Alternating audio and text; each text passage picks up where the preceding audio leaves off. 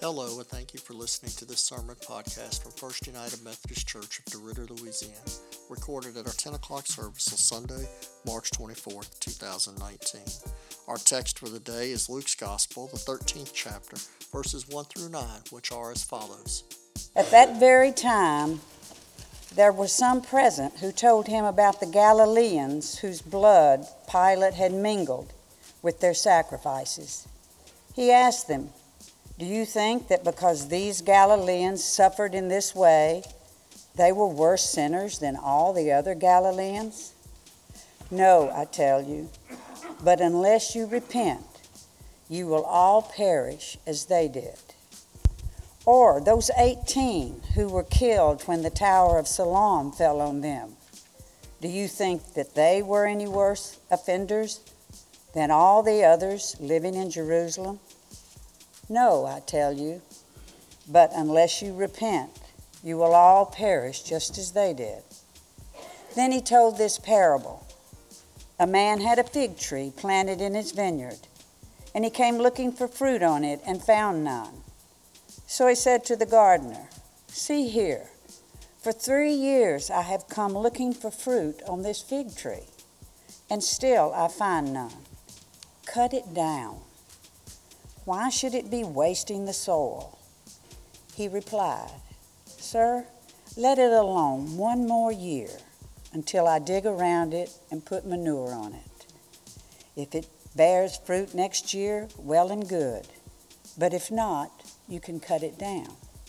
It was earlier this week when I was in Lake Charles visiting with my dear friend and mentor and friend to us all, Doug Ezel, who, and we were talking about things going on in the world and things going on in the life of the church and things going on in our lives. And as Doug and I were talking, I couldn't help but think about this week's scripture lesson. And it's amazing how much of the gospel that we miss. And when I say it's amazing how much of the gospel we miss, I'm talking about the non highlight stuff. I'm talking about the stuff that doesn't have to do with Jesus' birth, doesn't have to do with the Last Supper, doesn't have to do with Good Friday, doesn't have to do with Easter Sunday, doesn't have to do with the Great Commission, doesn't have to do with the Sermon on the Mount. but the stuff that really, I guess, is more the day to day stuff of our faith. And as Doug and I were talking, this passage came out because one of the great fallacies of the world and unfortunately, one of the great fallacies of the church. And this is a concept of which Doug and I were talking about. What causes so many of us from time to time to feel distant from God, or whether or not we feel it, we separate ourselves from God because we take ourselves too seriously. It's something that we do, and I don't think it's something we do intentionally, but it's something that the world drives into us with how we have stratified ourselves. And in this passage, and Diane did a great job, and I could preach on everything she read. Because Diane had a part in there that is its own sermon about the work, about the work of the Sabbath and the hypocrites. And that's not the only place in the Gospels that Jesus uses the word hypocrites to talk to those who take themselves too seriously.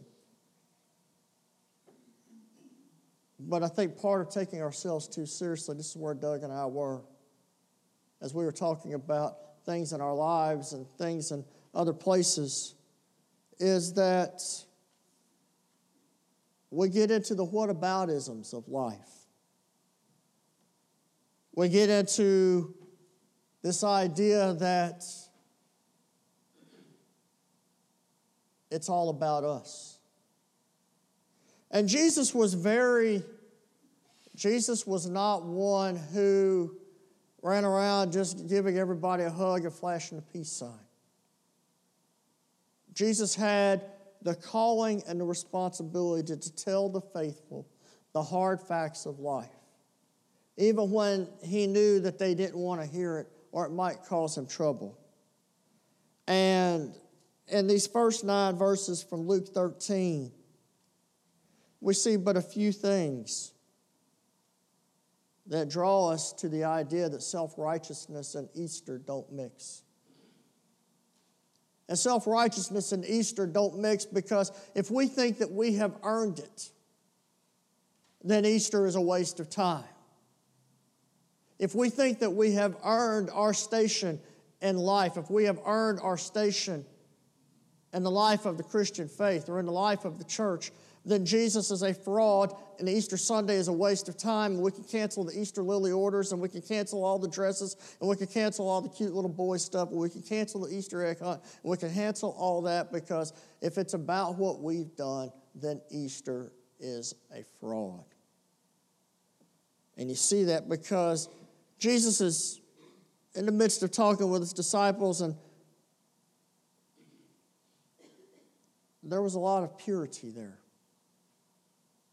And a lot of we didn't want anybody else associated with us. And we didn't want a lot of people that weren't our kind of people, wink, wink, to inherit and to be a part of our status with God, part of our place. And Pilate, the governor of the state, had mingled blood that wasn't theirs with their sacrifices.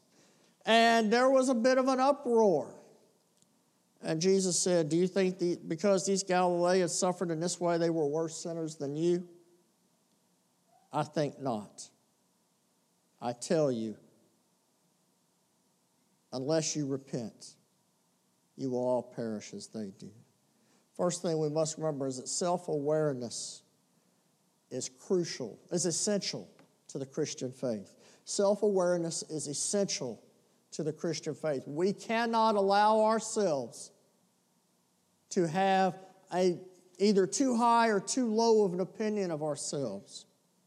And I want to come out for a minute and say something to those of you who may feel like you don't matter to those who may feel as though they are irrelevant, to those who may go, Well, I'm just a nobody. That is a lie from the pit of hell. And if you feel that way, stop it now. I'm telling you in the name of Jesus, that is a lie from the pit of hell. You are loved and treasured and valued as much in God's eyes as anybody else, no matter their station in life. And I want to, if I do nothing else this morning, to drive that feeling from you because God loves you. And I want you to be self aware enough to know that God loves you, not because of anything you've done. And God doesn't not love you because of anything you've done. But it's not about you. Be self aware enough to know that none of us have earned God's grace, none of us have earned God's love. And so if you feel as though you're not worthy of God's love, I got news for you. God loves you, not because or in spite of anything you've done. That is why self awareness is so essential to the Christian faith, because the flip side of that coin is also just as crucial. Let us not think because we have a resume of Christian activities and Christian involvement and Christian giving, let us not dine out on our resumes. Let us be self aware enough to know that none of that matters because we are loved by God all the same. And what feeling too low about ourselves and the idea that God doesn't love us or having an overinflated view of ourselves and God, how God loves us, both of those are destructive to our faith. And they miss out on the fact that self awareness is essential to the Christian faith because we all had better be aware of the fact that we are all in desperate need of divine grace and mercy that comes only from Christ our Lord. That is part of why we spend the season of Lent and a season of introspection and a season of reflection is to be reminded and renewed once again of our desperate need for God's grace. But Jesus doesn't stop there. He says, But unless you repent, you will all perish as they did. Our faith must transform our lives. Our faith must transform our lives. As I've mentioned in other places, John Wesley, the founder of the Methodist movement, once said his fear was not that Methodism would cease to exist, but that it would be a dead sect, having basically, and I'm paraphrasing here, lost its core, even as it kept its function. Our faith must transform our lives. Let me ask you this. Let me ask all of us this. Would we do anything different in life if we were not people of faith? Would our morals change at all? Would our values change at all? Would how we look at each other change at all? It is possible, and I may get strung up for this, but just add it to the list. I'm going to add you this. And this is so crucial. It is possible to be a completely good and moral person in behavior and not be a Christian. It is perfectly,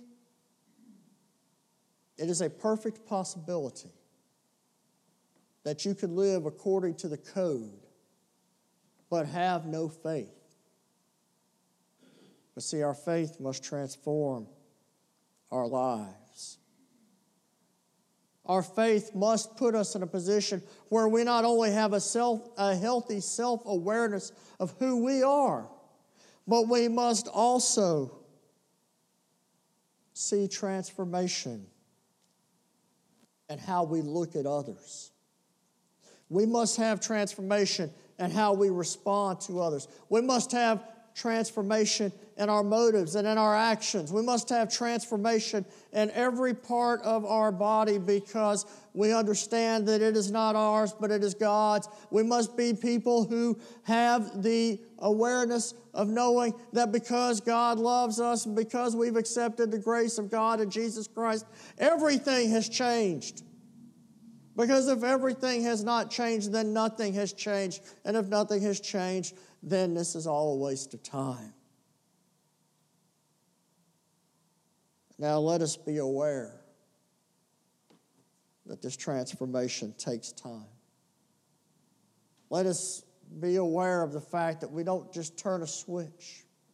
It is possible, but don't put that pressure on yourself. But let us day after day week after week, month after month, year after year, decade after decade, grow closer to God and closer to Christ, closer to one another, closer to our church, closer to who God has called us to be, because our lives are being transformed because of the grace of God that is at work within us. But then Jesus keeps going. Jesus has this what can be described as a annoying habit of keeping going. Because he says, or those 18 who were killed when the Tower of Siloam fell on them, do you think they were worse offenders than all the others living in Jerusalem? No, I tell you, but unless you repent, you will all perish just as they did. Repent is an action word. Repent is about turning away. Confession is not the same as repentance. You can make a list of all the ways in which you're unworthy. You can go through the Lenten disciplines and figure out how many different ways we have not lived up to who God has called us to be. But if we all we do is make a list, and if all we do is realize how unworthy we are, but we do not change, if we do not turn away from a life of sin and death, failure to turn away from sin kills our souls. Rather than being people who make excuses for sin, rather than being people who say, Well, I'll never be perfect, rather than people being people who settle for spiritual mediocrity, rather than being people who settle for just being average. Let us, as we read in the last part of, of 1 Corinthians 12, let us be people who strive for the greater gifts. For in Christ, God has shown us a more excellent way. Failure to turn away from sin kills our souls. Let us remember that this gift of the season of Lent that we have been given as a season of preparing for the joy of Easter Sunday is about not only making a laundry list, not about knowing how bad we are, but saying enough is enough, and we are going to turn toward God in Christ, and we are going to turn away from sin and death. And then Jesus told another parable about a fig tree planted in his vineyard.